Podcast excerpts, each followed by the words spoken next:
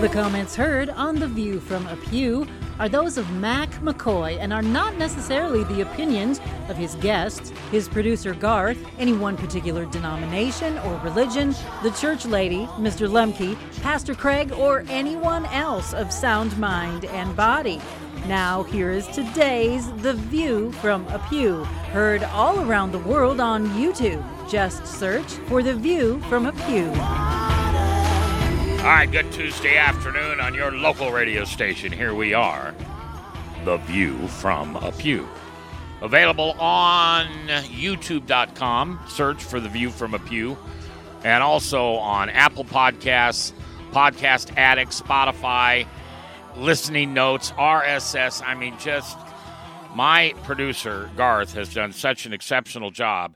I have a friend of mine in Minneapolis that I was in radio with for years, and he listens to the show every week here online, and he could not believe that we were on that many pod sites.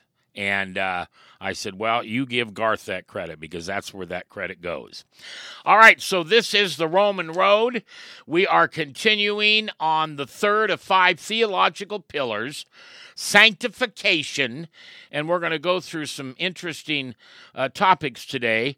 This may last till the end of the year, so hang with us. We're going to do this the right way, and that's go deep. So what's the big idea for week 43, Theo? Oh, by the way, Theo is, of course, my co-host, and he is an alumnus of the prestigious Dallas Theological Seminary, where, to be honest with you, a heck of a lot of great preachers have come out of, and you're about ready to hear another one. Preach away, you're preacher boy. Kind. Mac, you're too kind. The big idea of the week for week 43 is justified believers are in Christ Jesus. The last 4 weeks in verses Romans 7:21 through 8:3. Paul expressed his total exhaustion, wretchedness, with trying to become progressively sanctified through his efforts keeping the law. So Paul cried out, "Who, not what, will set me free from this continuous influence of sin?" His answer in Romans 8:2 is, "The Spirit of life in Christ Jesus sets us free from the principle or continuous influence of sin and of death." So again today, Mac, you and I will discuss what it means to be in Christ. First, let's pray and review. Thank you, Lord, that we can be together today to study the book of Romans. Considering where we are in Christ, may we understand that we justified believers are in Christ Jesus. Thank you for the gospel, the good news. Christ died for our sins according to the Scriptures. He rose on the third day according to the Scriptures. In that process, he gave us the free gift of salvation through faith only. And now, may everything we say and do be honoring to you. In your name we pray. Amen. Mac, for the last 4 weeks, we've been talking about Romans 8:1 through 3, which uses the phrase, in Christ, twice.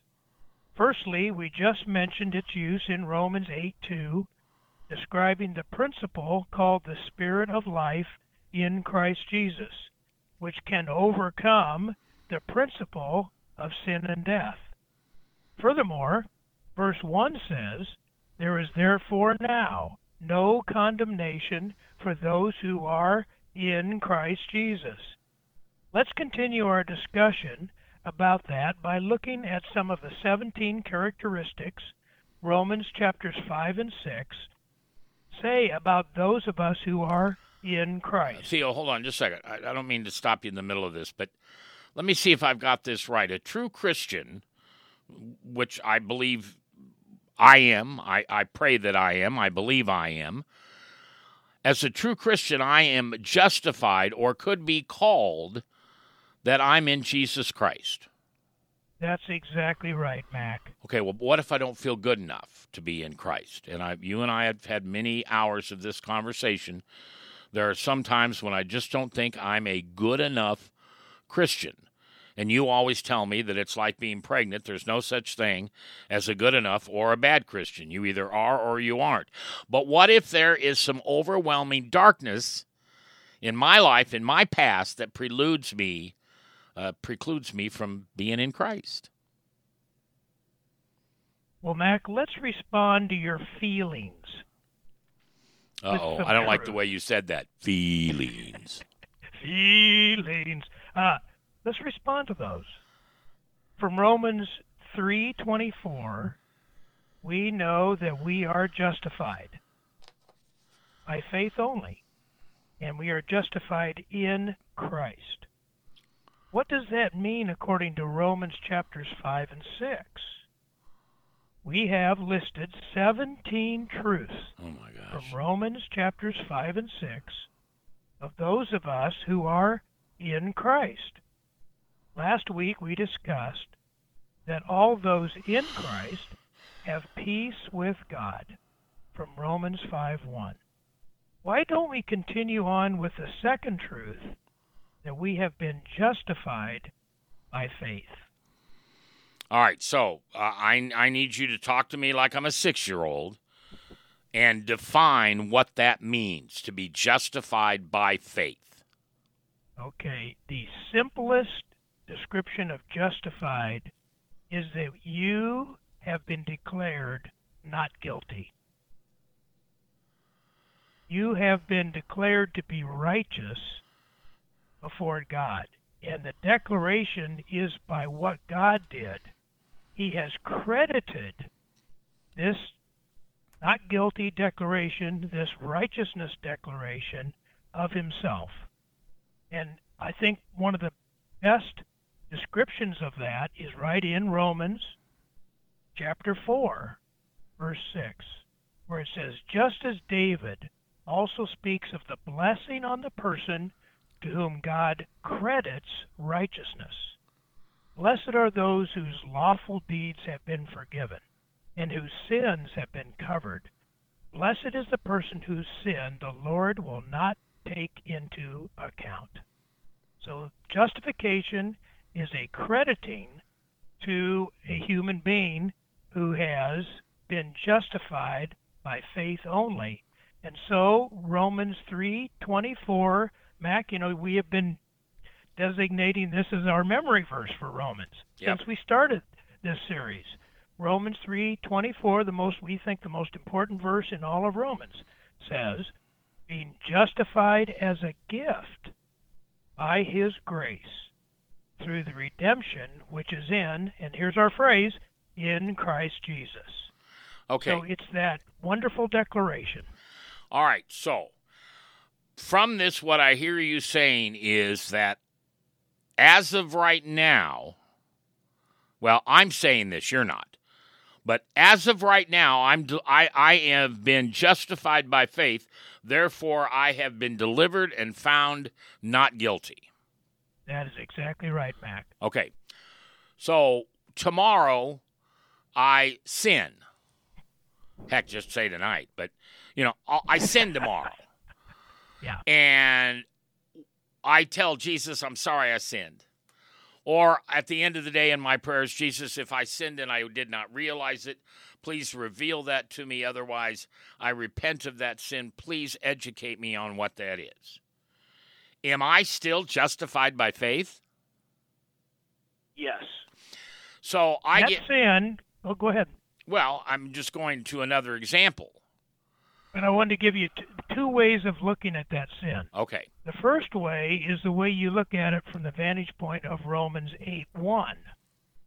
And that is, there is now no condemnation for those who are in Christ. And Mac, you are in Christ. So, when Jesus paid the price for your sins, he paid for your sins that you did in the past, the sins that you're doing, I hope not, today, Mac, and the sins you're going to commit tomorrow. He's already paid the price for all of those, and there is no condemnation for you in that regard. Okay, so let's take a sin that, well, you can tell me this is a sin or not, but I've always been told that the one we commit most often, even daily, is the last one, which is thou shalt not covet. Now, I'm the new Mac in Jesus, in Christ, is a lot better than the old Mac, because the old Mac did a lot of coveting. But I'm going to covet something. I'm going to get in my car. I'm going to drive home. Somebody's going to drive by me in a car. And as a boy, I'm going to go, that's a cool car. I like that. Is that coveting? Because I don't want that car.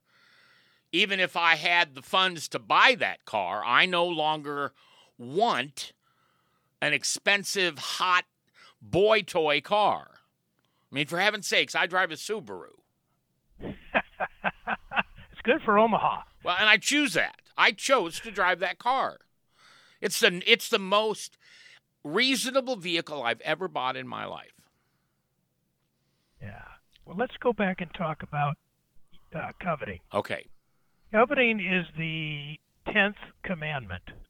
The 10 commandments are found in Exodus chapter 20. And it's a great place to go back and look at these. But the one that everybody knew that nobody could keep was number 10. Right. Because number 10 talks about coveting, and underneath the description of, wanting to get your neighbor's ox or your neighbor's this or your neighbor's that, the sin part is the fact that you are dissatisfied with what God has blessed you with. That's the sin. Are you dissatisfied when you think about those other cars, Mac, with what God has given you? If you are, no. Then rather than in all things give thanks, you are saying to God, I'm not satisfied with the way you're treating me. No, I don't. That is a sin. No, I don't say that at all. You're right. I don't say that about anything. I am thankful for what I have. And if my life never changed than it is right now, I'm a blessed man. There you go. Well, but that doesn't mean I'm not going to look at that Maserati that goes by me and says, what a sweet ride that is. Yeah. But see, if you don't have a spirit of dissatisfaction as you're admiring the car, Mac, to me, I don't see a sin in that. All right. I don't think you're coveting. I think that's cool. Coveting equals dissatisfaction. Yeah. I'm writing that down. All right, so that's going to wrap it up for this Tuesday on the Roman Road. What's next week so I can give me some time to think about it? Well, if we want to talk about justified by faith, we could talk a little bit more about it, but the next one is in Romans 5:2, and that is we have access to the sphere of God's grace. Oh, my gosh. Don't we love to talk about unmerited favor? All right, great. Remember, you can always find the Roman Road on The View from a Pew on YouTube. Just go to youtube.com and search for The View from a Pew, and also on various pod sites all around the world. Thanks to DivineChristianStore.com, and thanks for listening. Where you'll find more.